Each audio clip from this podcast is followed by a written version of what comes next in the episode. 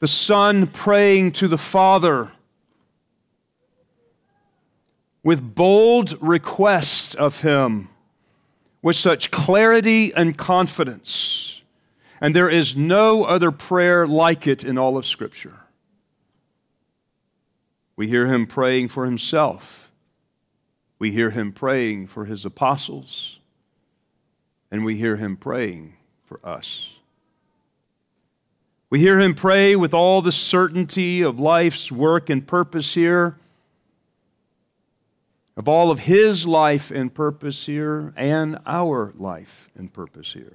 We hear him pray with the fullness of all that he was, with the understanding of who he was, who God was, and the fullness of what he prayed that would be true of us.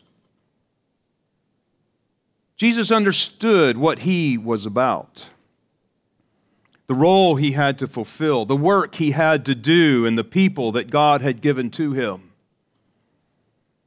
In this prayer, you hear the heart of God. And we are privy to it because Jesus prayed it out loud to his Father in the presence of his disciples and the Apostle John penned it down under the inspiration of the Spirit of God. This prayer took place at the end of the upper room discourse before our Lord and just before he was betrayed. Jesus spent quite a bit of focused time with his disciples on the eve of which he was betrayed in the upper room, taking of the Passover, his supper that he gave to them as himself in bread and wine. He had spent three years preparing them, and now here was the time that they would face their greatest crisis in life at his climax of his earthly life, where he would be glorified in death. And he prepared them for this crisis by teaching them about the Trinity. True life with the Trinity. It is at the end of this upper room discourse, of which the Apostle John has given us only the only account of, and which he has taken up many chapters of his gospel to reveal, that Jesus closes with this tremendous prayer.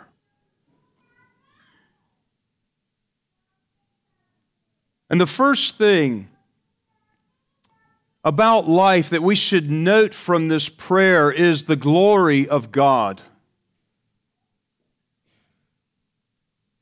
Jesus prays that heavenly glory would be fulfilled on the earth. We consider the terms glory, we often use it. We've been catechized here when we hear the word why, we automatically can jump to the answer for God's glory. Why does this happen? For God's glory. Why do we do this? For God's glory. But what do we mean by that? I'm afraid it's become somewhat of an abstract, kind of ethereal, untangible, and often misunderstood cliche that we throw out but never truly understand or live. Jesus speaks of glory eight times in this particular chapter, five of which are in the opening five verses of his prayer. But if we are to live for the glory of God, shouldn't we know a little bit about what it is? What is God's glory? What is it all about? And it's not really easy to define, and therein lies the problem.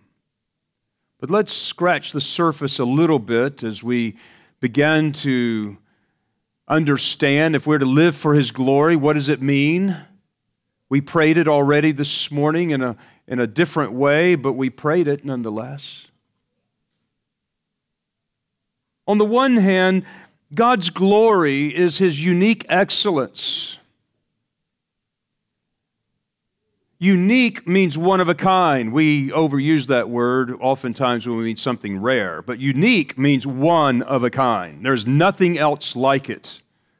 Never has been, nor will be. It is unique. God is unique, He's one of a kind.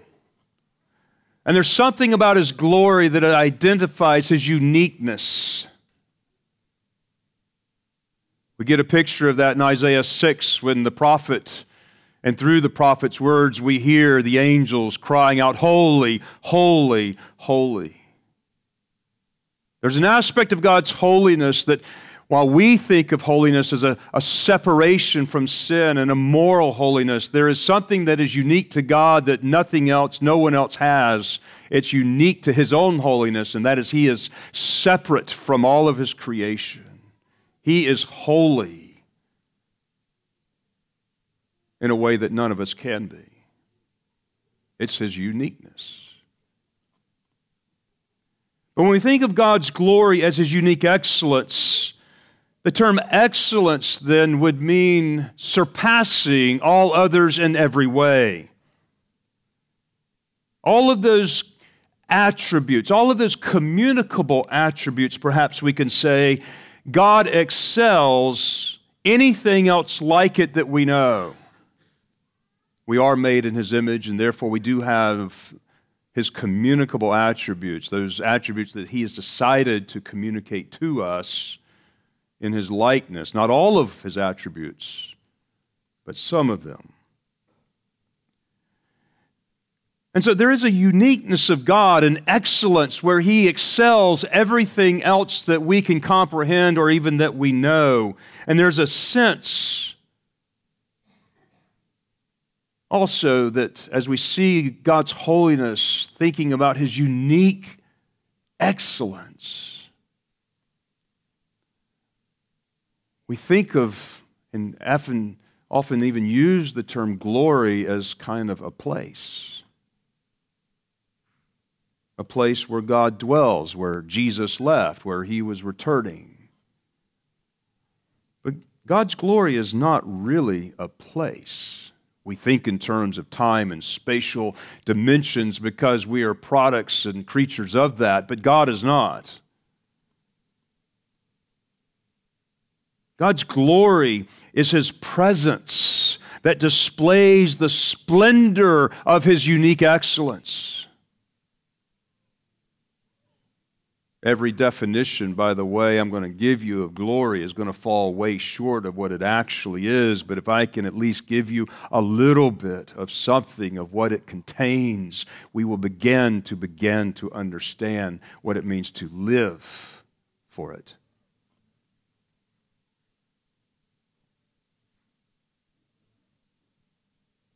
It is his presence that is displayed in the splendor, uniqueness of His excellence. It includes, but it is not limited to, His perfections, the, the display of His unique perfections and all the majesty and glory light that emanates from His presence, His, his love, which excels all loves and anything that we actually can ever measure against it. His mercy, His truth, His compassion, His justice, His holiness, His beauty, His anger, His grace, His forgiveness, His gentleness, His tenderness his works of creation, his works of government, his works of, of his continued sovereignty of providence and guiding all the affairs of which he has created to his perfect, glorious end. His redemption of his people fallen into sin while a mystical and abstract concept, think about God's glory as His presence with the display of all of His perfections. This light, majestic, which just has all of His perfections, unique unto God, but far excels anything that we have ever comprehended. But we get a glimpse That's why Moses could only see the backside. Jesus prays here in this prayer for the big picture. What's going on here on earth is about bringing heaven's glory upon it. That's the big picture. You've got to get the big picture. You have to understand the big picture about what's going on here and why God came here and why Jesus became flesh here, why he leaves us here, and why, while in the end, heaven comes down here. It's the big picture. And we have to not only understand the big picture, but we have to be a part of this and see this in our own life decisions, in all of our activity. It's about bringing heaven's glory down to the earth. This is the big picture of what's going on here. This is what it's all about. This is what we pray for when we say, Our Father, which art in heaven, hallowed be thy name. Thy kingdom come, thy will be done on earth as it is in heaven. Bring it down here and show your glory and manifest your hallowedness. Here.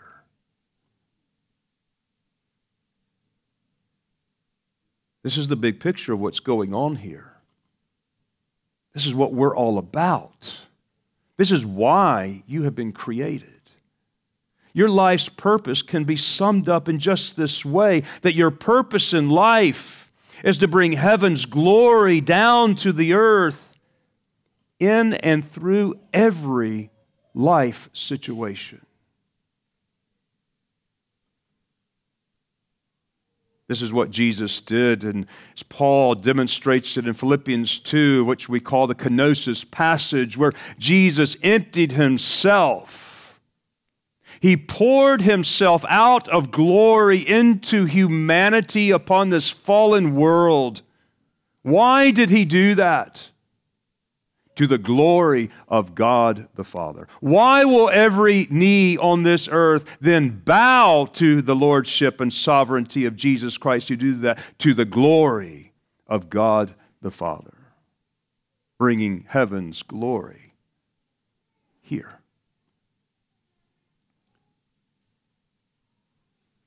Jesus came here and he suffered to the glory of God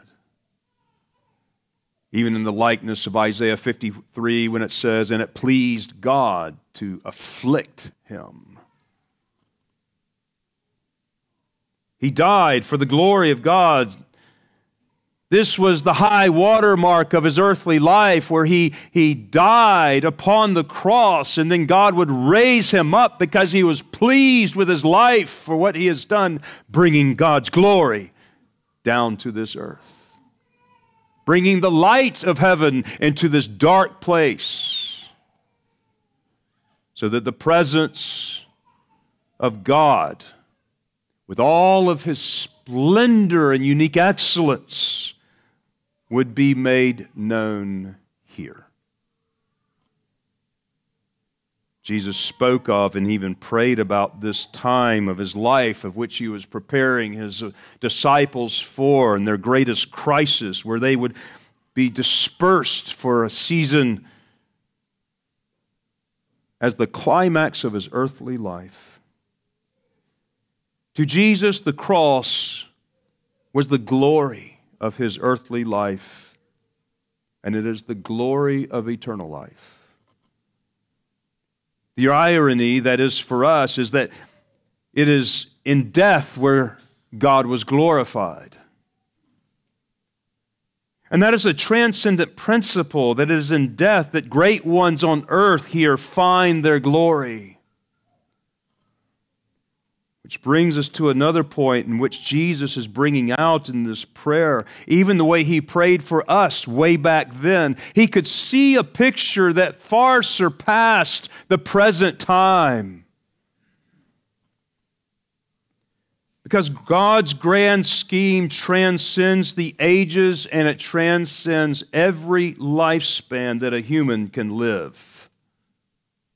You have to see the big picture.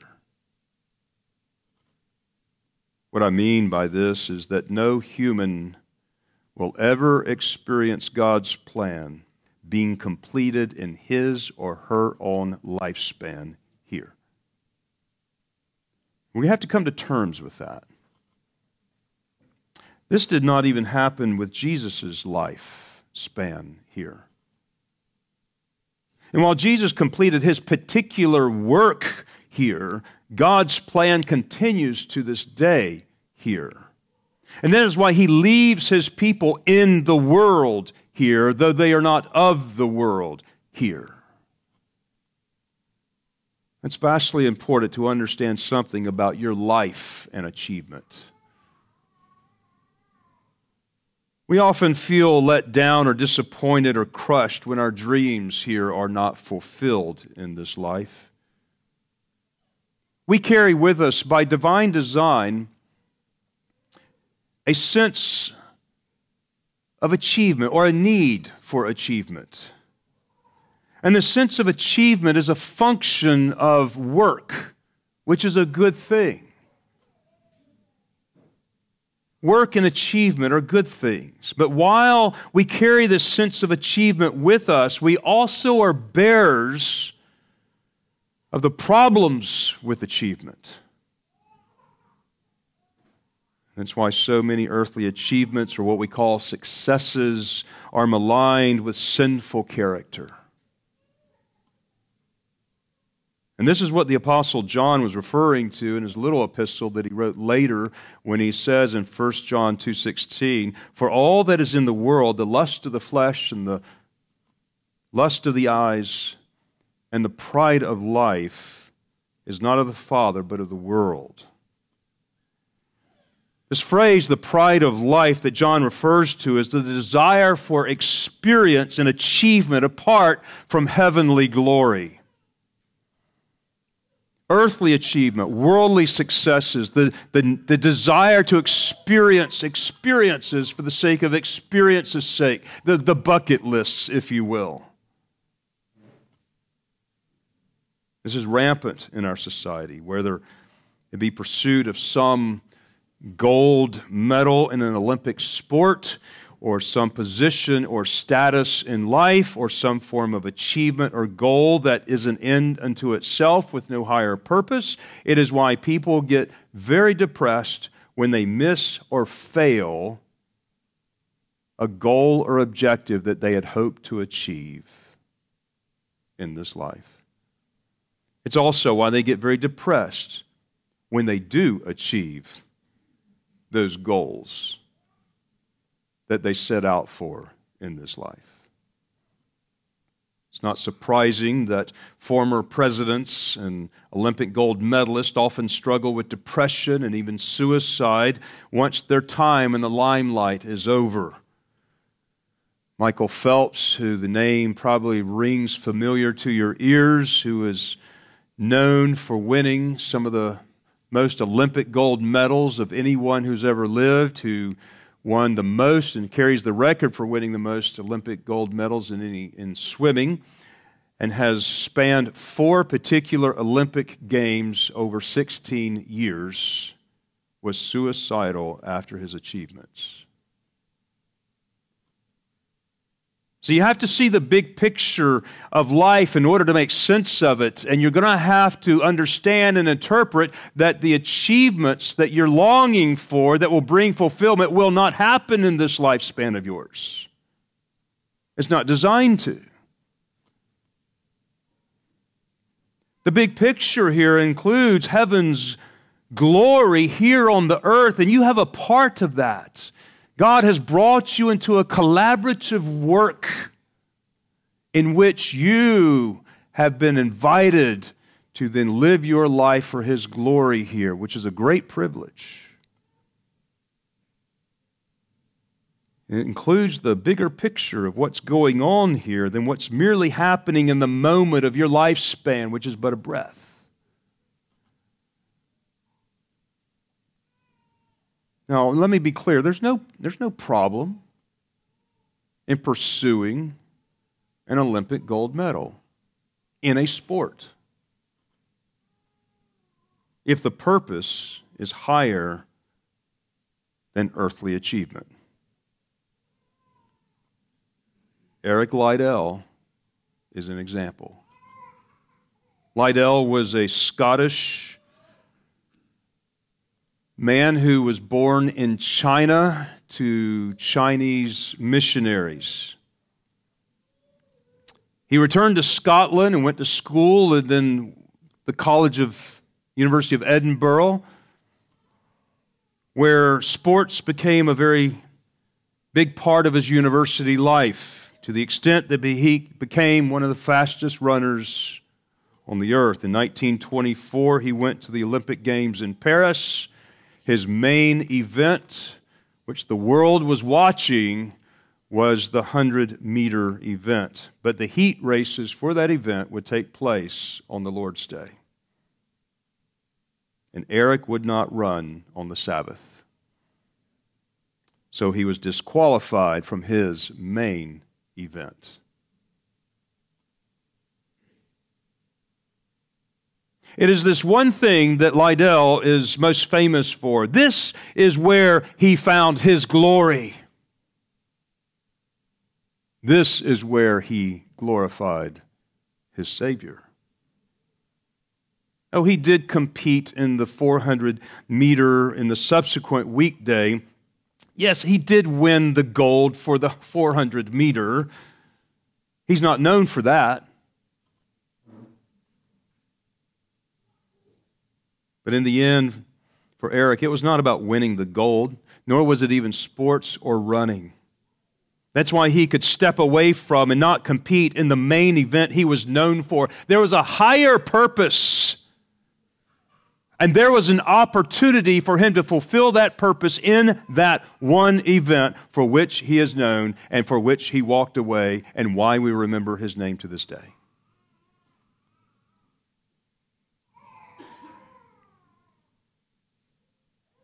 If heavenly glory, if the presence of God's perfections could not be displayed as part of his earthly achievement, he wanted nothing to do with it. Liddell would eventually return to China as a missionary. He would die as a prisoner in a China internment camp where he would even give his own sneakers to a shoeless prisoner there for his greater comfort.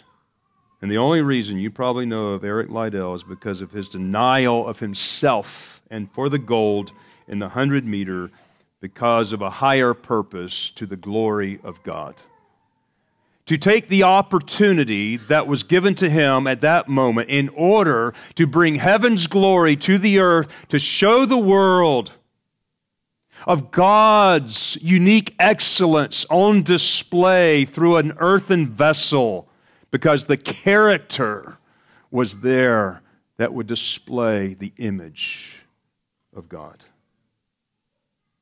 The apostle Paul said in 1 Corinthians 10:31, therefore whether you eat or drink or, or whatever you do, do all to the glory of God. Do all to bring heaven's glory to bear in your earthly life in the little circle that He's placed you in all of your decisions and all of your activities in order to display the unique excellence of God's character, of His works, of His perfections, of His love, His truth, His gentleness, His tenderness.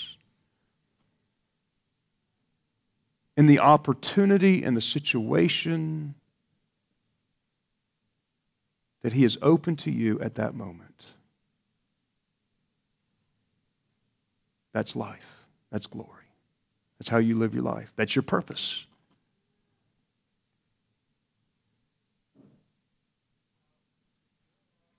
You live life to bring the display of God's presence and splendor into every situation.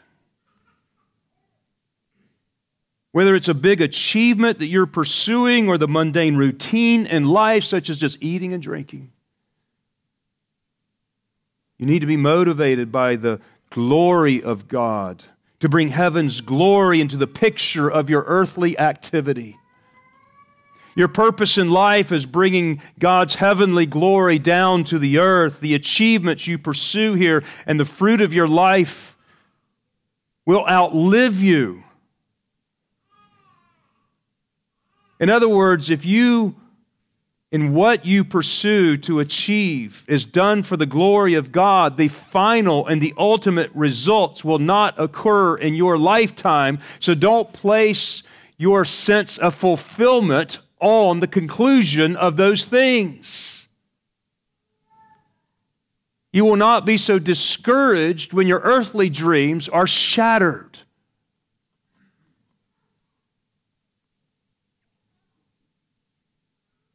Because ultimately, your achievement will not be fulfilled in this life, nor will it be measured in this life or by your lifespan. And that is why I've often said your life will not be measured by what you achieved in your lifetime, but rather what you pursue with your life while here. What is your pursuit?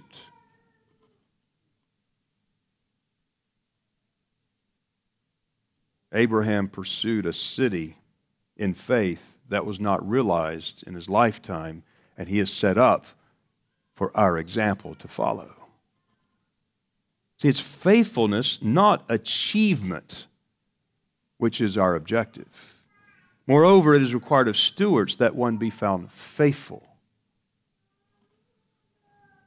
And when you see the big picture beyond your lifespan, it gives the right perspective for the time that we now live here from our baptism to our homegoing in the grave. Jesus had no desire it appears, it sounds like, to live a moment longer here on this earth beyond what he came for. He left glory to come here for a purpose, and when that purpose was done, he desired to return to that glory. And this is the proper view of life that will keep us from hanging on here too tightly to these things or trying to hang on too long. With the right perspective, we will not be controlled with fear or self preservation of life if we see every opportunity to bring heaven's glory down here in my circle of influence. That's why if you lose your life for Christ's sake, you will find it, gain it. God's glory is that which is longed for, whether it be here on the earth or your final resting place when you're done here on earth, but ultimately it's what we look for in the resurrection here. Glory. But another phrase or another word that is focused on in this text and the word that draw my attention drew my attention to it this week because we have birth and we have death but is the word life. It's glory life in john chapter 17 verse 3 it says and this is eternal life and then he goes on and he prays what this eternal life is that he means here that they may know you and the only God and Jesus Christ whom you've sent. This is eternal life, see? Life. Many people think wrongly about eternal life. They think eternal life is the place I go when I die. I go into eternal life. People often think in terms of heaven when they think of eternal life. And this thinking is wrong. It's not biblical. The term eternal here does not have to do so much with duration of life, but rather quality of life. Eternal life is nothing other than the life of God. And eternal life, as defined here, is to know God.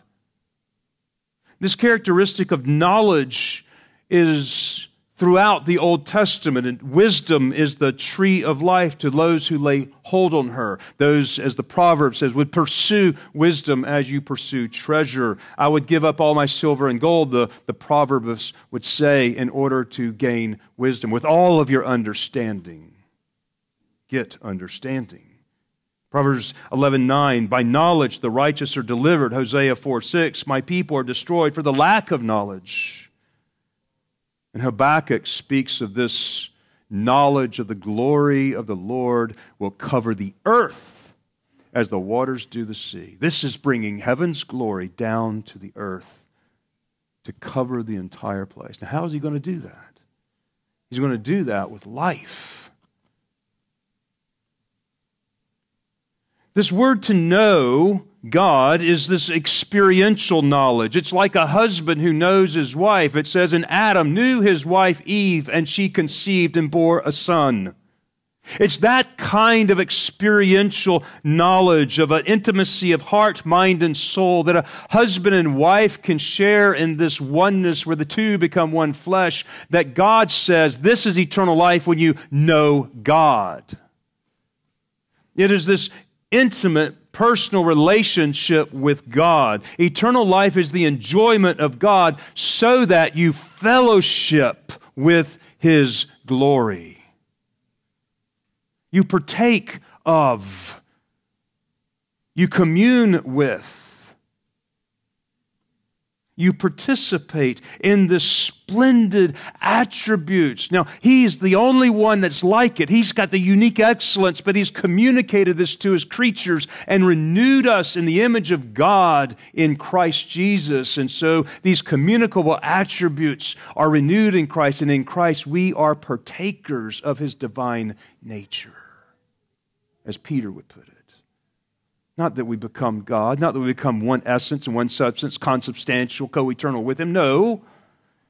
It's because we partake of this in fellowship with His, His glory. We fellowship through this personal, experiential relationship and knowledge with Him through Christ Jesus.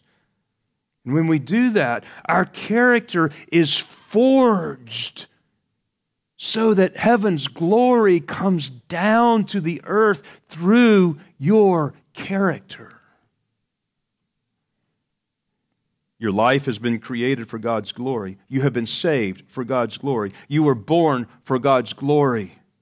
And when your work here is finished and you die, you enter into God's glory. And you can die unto God's glory. But while you yet live, you are to bring God's heavenly glory into this earthly state and this earthly sphere by how you live in your relationship with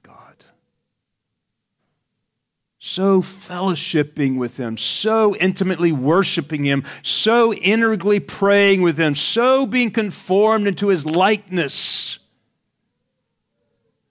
That the attributes of the Almighty God are brought forth and bear in every situation you live your life. That's what it means to when you pray, Hallowed be thy name. Prayer request comes right on the heels when God says, you know, you, you bless your enemies and you love them and you bless those who persecute you and you do all of these contrary things to human nature so that you might be perfect like your heavenly Father is perfect. And so when God gives you opportunity, when you say, Hallowed be thy name, opportunity is coming for you to be part of the answer to his, your own prayer request. By the grace of God, you are to respond to a situation so that God's name may be hallowed in your life. In doing that, which by flesh you cannot, but which God has called you to, to show his glory here. Your whole purpose of life is involved in Habakkuk's vision when he says, For the earth will be filled with the knowledge of the glory of the Lord as the waters cover the sea. This is eternal life. So, fellowshipping with God in this intimate relationship, eternal life, so that his own attributes are brought to bear in your life here upon the earth glory, life. Now, how do you do that? What is life's work and purpose here? How do I spend my life in doing that? And the answer is your sanctification. Not all your achievements, not all the results, not all the metrics that you can count up. It's your sanctification. More important than anything you can accomplish here on earth, more important than any achievement or goal, is the development of your godly character in the context of your relationship with God and others. Every one of the fruit of the Spirit has to do with your relationship with God and others. The Ten Commandments, your relationship with God and others. So if you were simply to ask, Lord, what's the will, what's your will for my life? It can be just summed up this way. 1 Thessalonians 4 3. For this is the will of God, your sanctification. That's, your, that's the will of God for you. Well, that seems right. We want to achieve. This is what Jesus is achieving in you with the Spirit, your sanctification. This is good works your sanctification.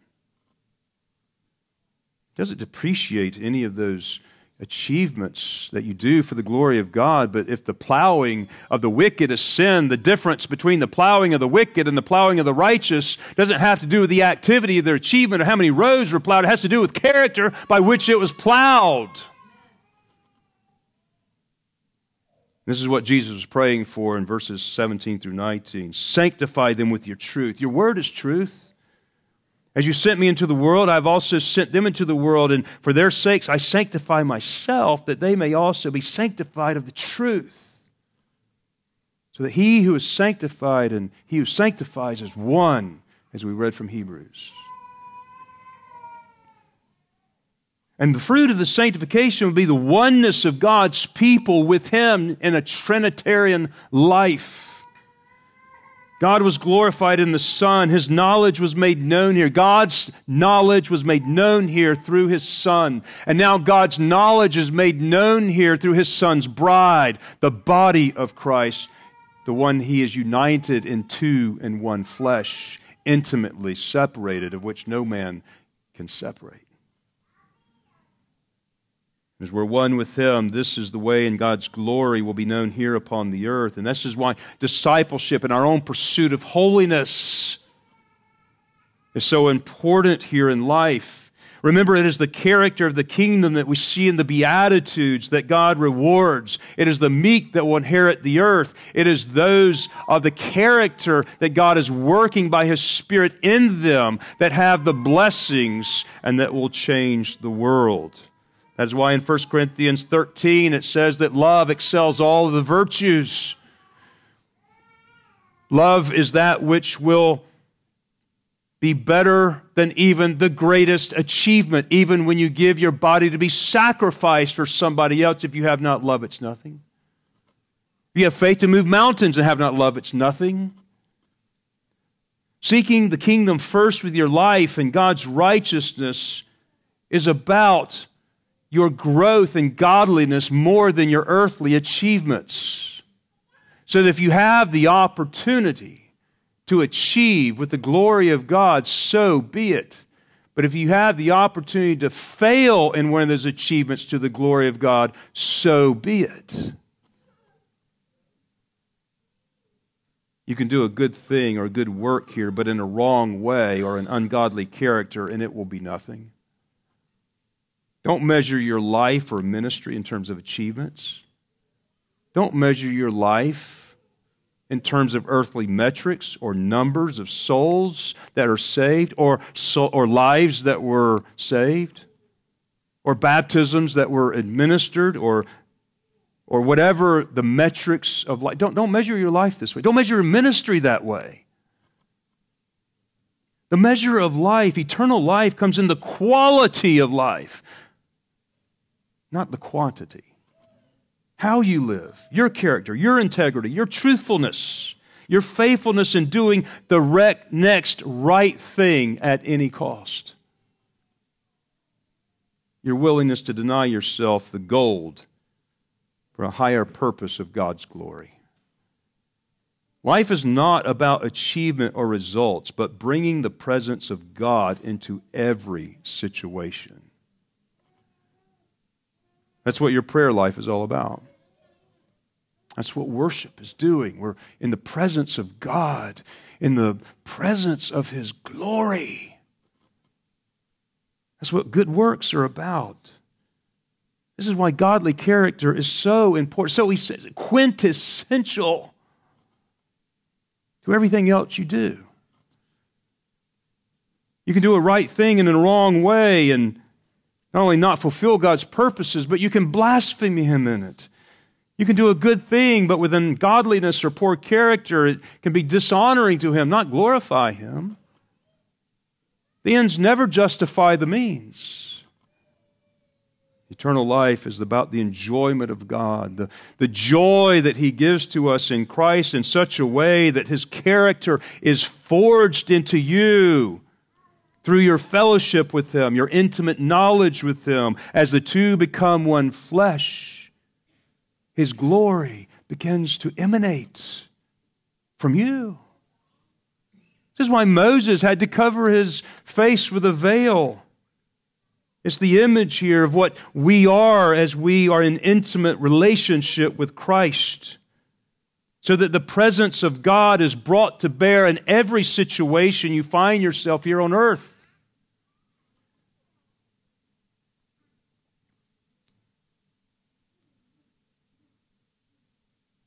The battles that you face, the difficulties that you bear, the unexpected disappointments, the news that comes in the mail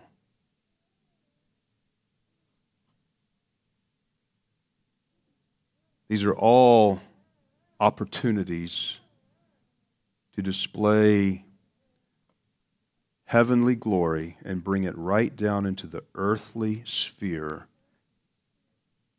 and how you respond in your character.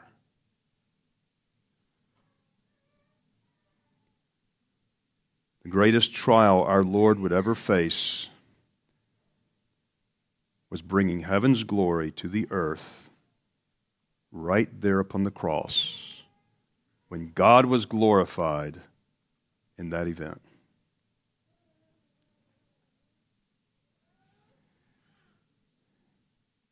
Your shattered dreams, your difficult marriages, your struggling children, the failures that you sense, or the lack of achievement that you will never accomplish a sense of failure in your life by worldly standards is not the way to live or think about life. That's full of disappointment, discouragement. But eternal life is to know your God in Christ and to bring His glory into your sphere by the way you respond in your character that He is working in you and through you by sanctifying you with His truth. Battles are the way of display, trials are the ways of opportunity. And like the trial heat for your best event, which happens to be on Sunday, is going to be how God is glorified in the way that you respond. This is glory life. One day, the fulfillment of all your expectations and dreams that you pursue will be fulfilled and completed and consummated. You'll be satisfied. But today you can be satisfied if you live with this big picture in the light of God's glory coming to bear in every situation that God brings your way because He is sovereign over it all. You live your life faithful steward. Let Him control the results, and you be faithful to respond to Him with grace.